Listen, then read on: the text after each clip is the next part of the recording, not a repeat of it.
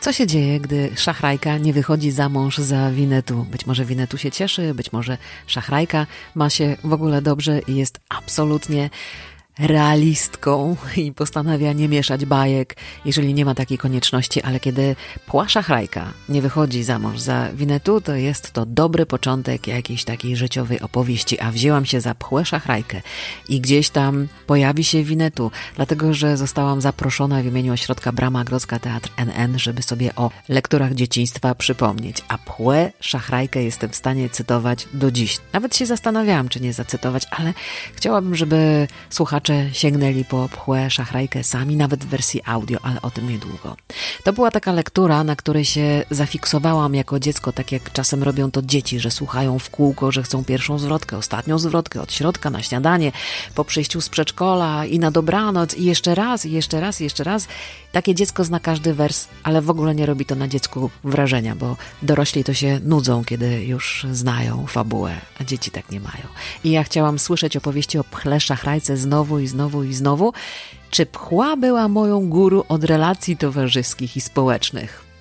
Oby nie. Muszę przyznać, że stylówkę miała fantastyczną, ale potrafiła nieźle w towarzystwie namieszać, chociaż jej odwagą nieustannie się zachwycam. To taka urocza kobieta, pozbawiona atutu urody, chociaż ilustracje nie wszystkie temu zaprzeczają, na pewno była pozbawiona dobrego pochodzenia, ale która miała życie ułożone znakomicie. To cytat.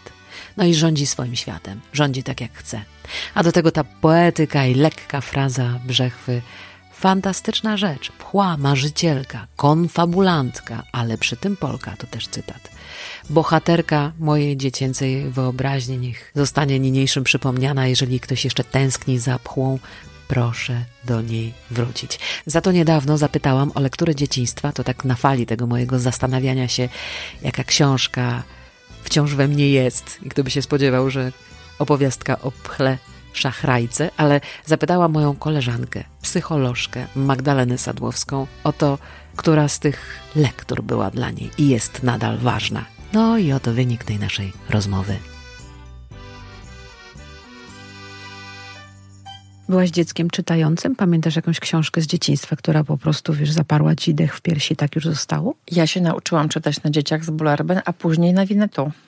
Winy tu, jako tak. lektura dzieciństwa. Tak, ja w ogóle... A niezbyt było okrutne w sumie? E, ja, kochana, ja w tej chwili na przykład jak mam taką ochotę, żeby się wzruszyć, to otwieram moją, mam bardzo starą, stare, to wydanie, na którym się uczyłam czytać.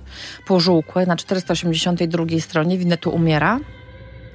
I to mnie niezwykle wzrusza do dzisiaj. Jak ja chcę sobie popłakać, a nie umiem sobie wzbudzić tego płaczu, to otwieram sobie 482 stronę, która już jest, jak sobie wyobrażasz, po prostu ulepiona.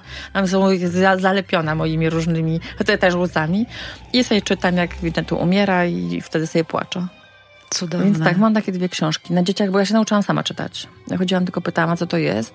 Nudziło ci się bardzo po prostu w dzieciństwie, czy chciałaś koniecznie wiedzieć, co tam się dzieje w tych obrazkach? Wiesz co, nie pamiętam, bo to było wtedy, kiedy miałam 4 lata, więc niewiele mam wspomnień z tamtego czasu. Natomiast rzeczywistość musiała mi się wydawać bardzo mało interesująca, skoro, skoro wiedziałam, że są książki, w których jest coś, coś ciekawszego. A Winnetu był twoim kolegą czy mentorem? Eee, Winnetu był moim narzeczonym i był moim mężem wymarzonym i to był, tak, to był mężczyzna mojego życia. No dobrze. I umarł. Tyle tak. radości w tym dzieciństwie.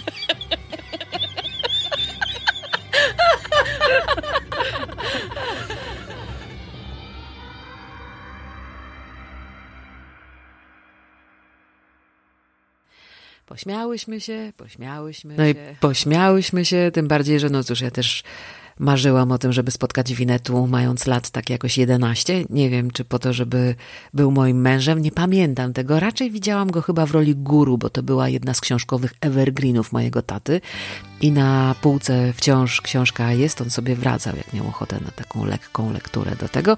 Ja do Karola Maja nie wracam, ale sentyment ogromny mam większy jednak do szachrajki. Co swoją drogą jest e, ciekawe, bo jacy bohaterowie z dzieciństwa są w stanie dotrwać w naszych głowach, w świecie naszej wyobraźni. Tyle, tyle, tyle, nie powiem ile, ale tyle lat. W komentarzach czekam na tych bohaterów, o których ja nie pamiętam, ale słuchający pamiętają i mają ich w swoich sercach czy gdzie tam, w łokciu, w wątrobie. Jak coś leży na wątrobie. Winy tu na przykład. No dobra. Winy tu nie może leżeć na wątrobie, chociaż być może są takie opowieści i postaci, na które dziecko nie reaguje tak entuzjastycznie, jak na szachrajstwa pchły szachrajki.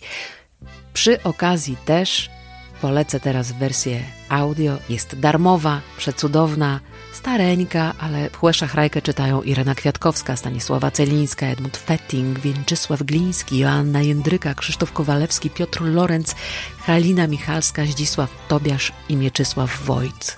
Takie fantastyczne głosy. I pchła szachrajka też w takiej wersji jest na YouTubie.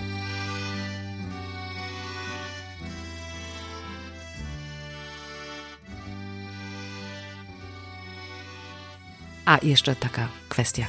Pchła pijała herbatki z koleżankami i psikusy im robiła. Zresztą specyficznie z krową takie. No, proszę sobie sprawdzić. Dzisiaj by pewnie użyła technologii do tych swoich sztuczek. Niewinnych zresztą, chociaż denerwujących koleżanki od herbatki, ale przypominam o tej herbatce, ponieważ akurat nie przejęłam od niej tego obyczaju. Potrzebuję czarnej kawy od czasu do czasu i na taką kawę czarną można mnie zaprosić, klikając link w opisie.